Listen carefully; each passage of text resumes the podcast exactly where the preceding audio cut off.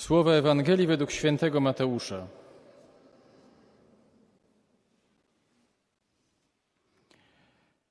Gdy anioł przemówił do niewiast, one pośpiesznie oddaliły się od grobu z bojaźnią i wielką radością i pobiegły oznajmić to jego uczniom. A oto Jezus stanął przed nimi, mówiąc: Witajcie. One podeszły do niego, objęły go za nogi i oddały mu pokłon. A Jezus rzekł do nich: Nie bójcie się. Idźcie i oznajmijcie moim braciom, niech udadzą się do Galilei. Tam mnie zobaczą. Gdy one były w drodze, niektórzy ze straży przyszli do miasta i powiadomili arcykapłanów o wszystkim, co zaszło. Ci zebrali się ze starszymi, a po naradzie dali żołnierzom sporo pieniędzy i rzekli: Rozpowiadajcie tak. Jego uczniowie przyszli w nocy i wykradli go, gdy spaliśmy. A gdyby to doszło do uszu namiestnika, my z nim pomówimy i wybawimy was z kłopotu. Ci więc wzięli pieniądze i uczynili, jak ich pouczono. I tak rozniosła się ta pogłoska między Żydami i trwa aż do dnia dzisiejszego. Oto słowo Pańskie.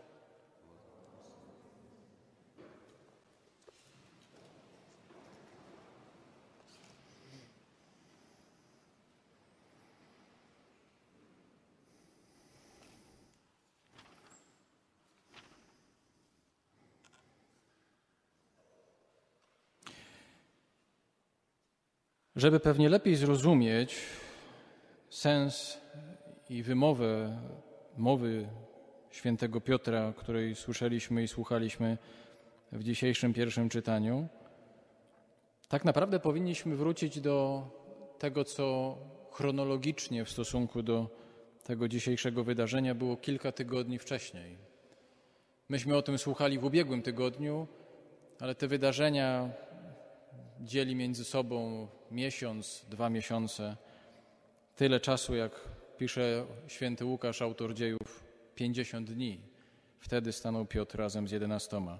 Ale ważne jest to, co było wcześniej.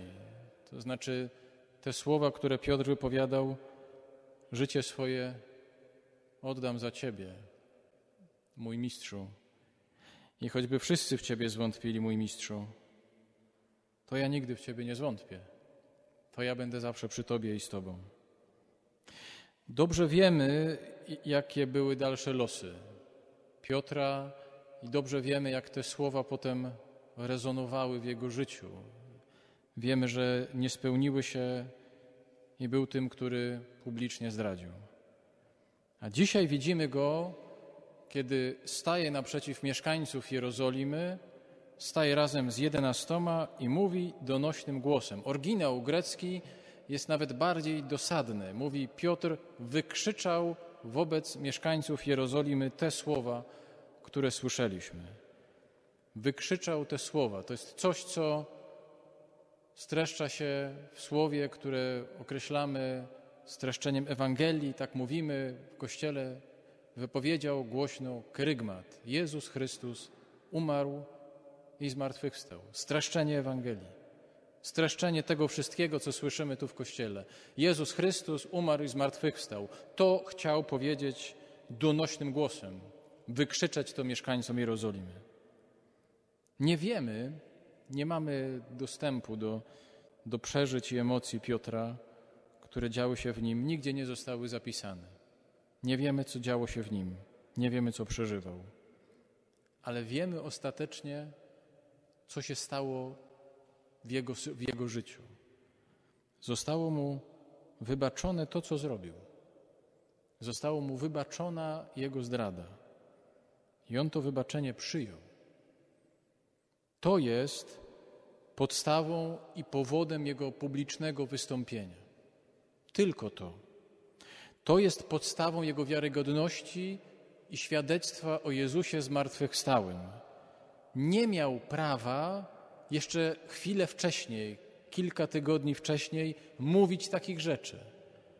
Nie oczekiwał tego, że będzie kiedykolwiek występował publicznie. Nie miał żadnego tytułu do tego. On się tego tytułu publicznie zrzekł. Miał być skałą, miał być liderem, miał być tym, który jest nieskazitelny, miał być człowiekiem, który jest uczciwy, okazał się takim samym zdrajcą jak Judasz. Tak samo. Nie jak ktoś inny, dokładnie tak samo. I zostało mu to wybaczone. Bardzo osobiście. Jemu wybaczył Jezus. Jego zdradę. To jest ważne, bo to jest o nas. Znaczy, nie wystarczy wiedzieć, że jest coś takiego jak przebaczenie. Nie wystarczy wiedzieć nawet, że, że, że, są konfesjonały i w tych konfesjonałach ludzie się spowiadają i tam otrzymują Boże miłosierdzie i przebaczenie. Nawet powiem Wam, że nie wystarczy się spowiadać. Można to robić długi czas. Chodzi o to, żeby doświadczyć i przeżyć tę historię osobiście w sobie, żeby powiedzieć: To jest o mnie, o mnie, o moim życiu o wyborach, które dokonałem, o konsekwencjach tych wyborów i o przebaczeniu, które doświadczyłem, które mi zostało dane. Jest ogromny wstyd z nas zawsze, wstyd, kiedy popełniamy jakiekolwiek głupoty. Jest jakieś mierzenie się z konsekwencjami własnych czynów, jest jakaś krzywda, która stała się przez nasze słowa, przez nasze gesty, bardziej lub mniej świadome, ale stała się. Wiemy, mierzymy się z tym, niesiemy zdradę, krzywdy. I to jest o mnie. I to zostaje przebaczone. Z całą konsekwencją tego wszystkiego, co zostało wypowiedziane, zrobione, to, co zostaje w Piotrze. Piotr nie przeczytał na ten temat żadnej książki. Piotr nie był na żadnych rekolekcjach. Piotr nie znał żadnej teologii. Piotr nie czytał żadnego kawałka Ewangelii, bo jej zwyczajnie nie było jeszcze wtedy. Piotr nie, nie, nie, czytał żadnej książki duchowej, nikt mu tego nie tłumaczył. Piotr poszedł ze świętym Janem do pustego grobu i zobaczył w tym pustym grobie nie tylko miejsce po Jezusie, którego tam nie było, ale zobaczył też miejsce po sobie dawnym, który też w tym grobie był złożony. Zobaczył też siebie złożonego i jednocześnie zmartwychwstałego. Siebie. To jest nadzieja dla nas. To jest nadzieja o mnie, o Was, o nas. To nie jest zgoda na grzech. To nie jest przyzwolenie na to, że można zdradzać. To nie jest na przyzwolenie na to, że można się wypierać Boga. Ale że jest taka miłość, która jest miłością do grzesznika, który przyznaje się do tego, że zrobił źle, który bierze na siebie te konsekwencje, jest mu to przebaczone. Jest mu to wybaczone. W Piotrze który staje na czele tych dzisiaj jedenastu, streszcza się cała definicja Kościoła, którym jesteśmy. Najprostsza definicja, jednocześnie dla nas najtrudniejsza. Możemy opowiadać różne rzeczy, czym jest Kościół. Ale jesteśmy przede wszystkim wspólnotą grzeszników, która jest zebrana wokół Bożego miłosierdzia, które zebrało Boże miłosierdzie. Słuchajcie, wszyscy tacy jesteśmy. Jesteśmy tu wspólnotą grzeszników, które zebrało Boże miłosierdzie. Od pierwszego tutaj przy ołtarzu do ostatniego tam na zewnątrz. I jeszcze tych, którzy z nami są internetowo. Wszyscy. I to nie jest, to możemy o tym mówić teoretycznie, możemy, bo to pięknie brzmi, to jakoś porusza serce, ale to jest o mnie. To ja jestem tym grzesznikiem, którego uratowało Boże miłosierdzie. Ja, Roman Bielecki, popełniam mnóstwo grzechów, popełniam mnóstwo głupot. Boże miłosierdzie mnie z tego nieustająco wyciąga. Pierwszy kościół, który stoi dzisiaj przed mieszkańcami Jerozolimy, Piotr razem z jedenastoma, tak? Oni są tacy sami grzesznicy, tak samo uciekli od swojego mistrza. Wszyscy go opuścili, jak mówi ewangelista.